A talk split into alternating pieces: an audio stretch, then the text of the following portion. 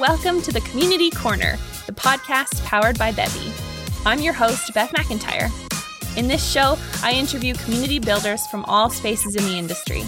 Stay tuned for actionable strategies to learn and community stories to love, all in 15 minutes.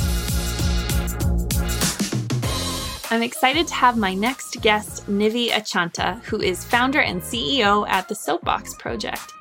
Nivi currently wears almost all of the hats associated with the community engagement, content, events, the list goes on. Today, she talks about how she built the community from the very beginning with diversity in mind and how she implements it into every stage of planning and programming. Welcome to the Community Corner, Nivi. It's so lovely to have you with me today. Thank you. I'm so excited to be here. Let's dive right in. Can you first describe what the Soapbox Project is and what you do in your role? Yeah. So a few years ago, when my passions for climate change and observing all the bad things in the world really started going up in the US, one of the turning points was the 2016 election, as it was for a lot of people. I found myself just like getting into this existential rabbit hole of dread and despair. And it felt like everything that I was learning was pointless because I was just asking myself, what's the point of reading up on the news and being aware of social issues if I don't know what to do about it. And I just felt so paralyzed going to work at my full time job every day and like having a relatively good life. And so out of that hopelessness came Soapbox Project. And so basically what we do is we make social impact really easy for busy people. So if you want to make a meaningful difference, on any subject that means something to you and you don't exactly know how to do that like the biggest thing we talk about is climate change because that's you know the most pressing existential issue of our time and so i just hear this phenomenon of i care so much and i know this is bad and i feel really hopeless and i don't know what to do so we are solving that problem and it first started through a bite sized climate action newsletter that's still going today and it's free and it helps you get involved in ways that don't really take up much of your time or energy and all those other precious commitments, but still give you a way to do something productive and high impact. And so as we kept doing those, people would keep writing back to me with suggestions and questions and still some of the same feelings of like, I still feel really alone in this. And so this March, we launched a formal community around what we're doing. Fantastic. And so you're the founder of this. And what kind of role do you play in the community now? I'm basically the full time community manager. So I have a team of people that help me out, but none of them, I'm the only full time person. And so basically, that means I do everything from writing the newsletters to creating a thread on the community for everyone to share it, deciding how to intentionally recruit members into our community, figuring out what that messaging is. So from March through now, I've been doing like a lot of event planning, testing different experiments, some of which have worked and some of which have kind of fizzled out without much ceremony. And so I basically everything from content to events to one off special programming to moderation to posting rituals. So basically all the things just everything. Well, you look good wearing all those hats. I'll I'll say. Thank you. I want to talk to you specifically about diversity because I know that that's part of your passion here. And when we build community, it's just as important to determine who the community is not for as it is to determine who it is for. So, how do you keep a community inclusive without being exclusive? This is actually a concept that I've been learning more about recently. So when I first launched this community in March, I kind of was like, this is for everyone that cares and is a good person.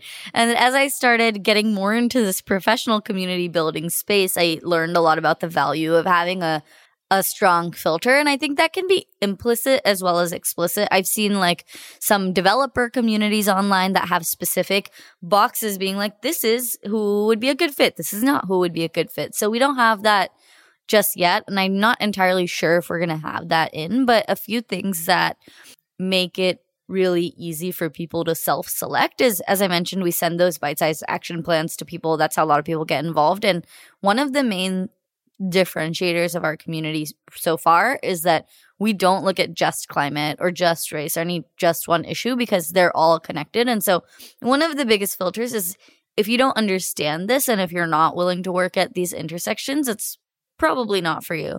Another thing is it's not really for climate experts or social justice experts because they already know what to do. And so I think the language on our community landing page has a lot of things like baby steps and non judgmental and, you know, different impacts of different things matter and stuff like that. So since our community is still around 100 members, it hasn't really posed any big challenges to me around this topic. And I'm definitely still learning about what else how else do I create, I guess, intentional inclusion with the language that we use and the, the types of events that we do and so on? Yeah. And I think, I mean, because the idea of building the community from the beginning with diversity in mind instead of trying to, you know, force it into something you've already built. And, you know, you say building with diversity as a building block yeah. instead of trying to kind of cram it in at the end. How do you implement it in every stage?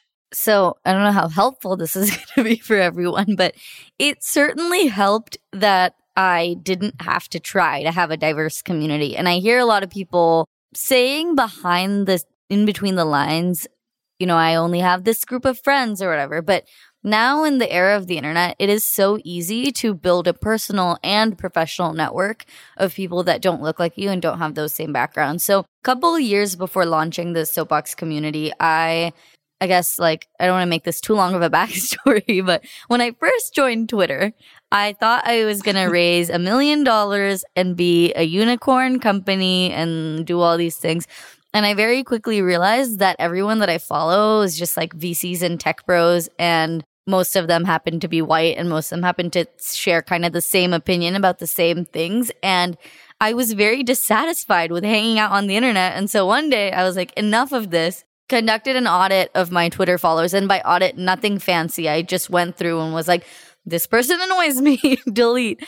And so after that, I followed a lot of different people who represented causes that I personally wanted to learn more about. So, for example, I followed a lot of native artists and I followed a lot of black business owners and I followed a lot of disability activists because I'm an able bodied person. I don't know much of, about that space, but in the few injuries that I've had in my life, I'm realizing we all need to be more aware of this. So, anyway, this is all to say that when I first launched the Soapbox community, it already meant that the people that I was talking to represented a wide range of perspectives.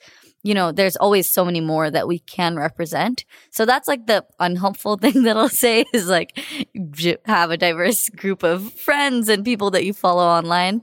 And the more tactical thing with the community landing page is I don't know if this is like supportable at scale, but one of the things that we do if you look at the soapbox community and you sign up, there's an open ended box for demographic information. It's not mandatory.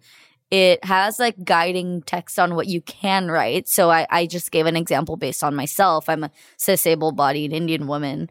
And that has changed a lot of how I look at diversity because people are talking about different aspects of themselves that I would have never thought to ask. Like someone mentioned their body type, someone mentioned, you know, being rural, someone said I'm a black deaf creative. And so all of these things are stuff that I didn't think about, but now that I'm building events and programming and all of these things for these people, I know what to look for both in the types of speakers that I'm getting and the format of the events that I'm putting on and also with the technological tools that we're using. And so now I know that like all of the tools that we use have to support live captioning so that if you are deaf, you will be able to participate. So that's kind of what I meant by saying diversity has to be a building block because it's so much harder. Imagine you have a community of like 10,000 people and finally you realize, you know, you have to build for the 100 deaf creatives in your audience and you already use a tool that's locked in. It's so much harder to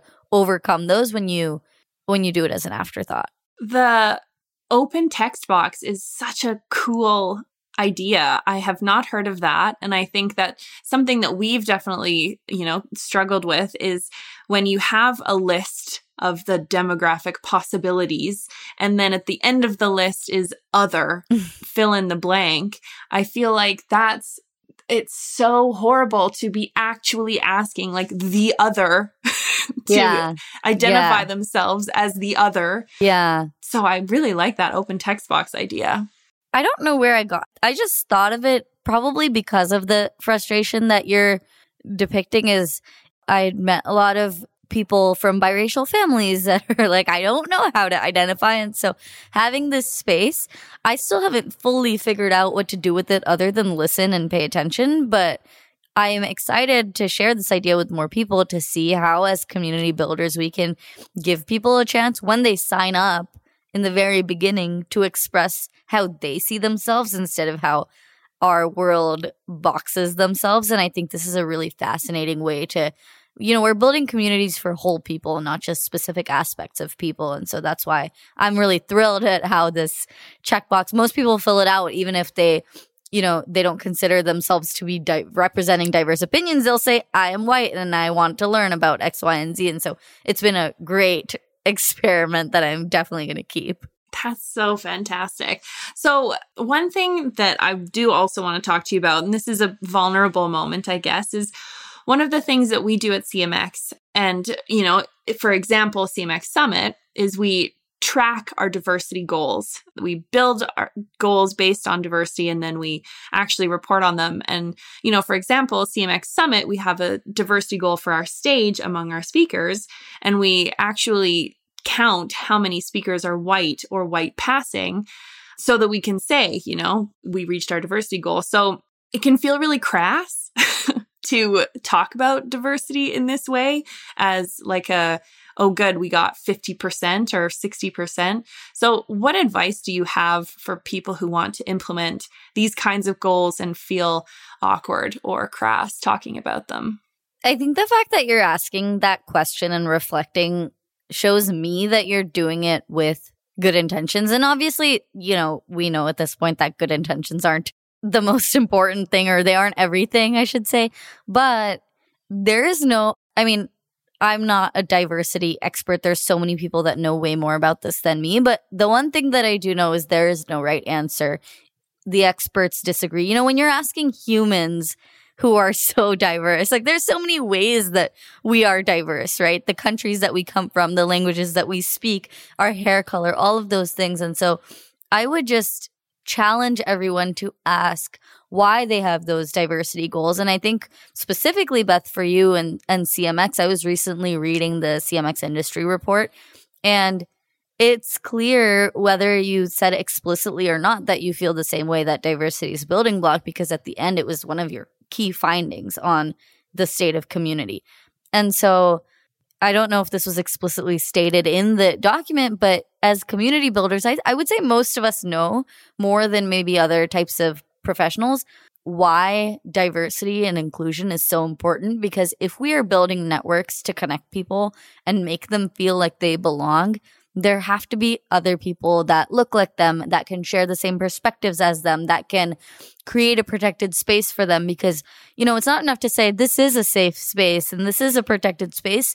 You have to really show that. And I think one of the fundamental ways that you can show that you do care about protecting your members and protecting the people that you're welcoming into the audience is showing that you are doing your basic homework of you know, getting those speakers and setting those targets. And so I don't know exactly what the answer is on crass or not crass or diversity targets and whatnot, because I think for me, anything can kind of feel crass when it's in this, in the scope of business goals, but also, I don't know. I think it's important to keep having these conversations and figure out how do we move from diversity as a business goal to something that we just do. So, for example, you don't wake up and think I need to make profit in my business. Like that's a definition of a business in the United States, at least, is you have to be a profit maximizing thing. And so I guess my hope, I don't know if this answers your question, is going from setting those targets that can help us get to where we need to be to just having it be a thing that all of us pays attention to without the need for those things. And I think in between there will inevitably this be this moment of readjusting and maybe it feels crass and maybe it feels awkward, but I think that means that you're doing the work that needs to be done. Awesome. Thanks for sharing, Nivi. So, we don't have any time limits here at the community corner except for one, our time limit.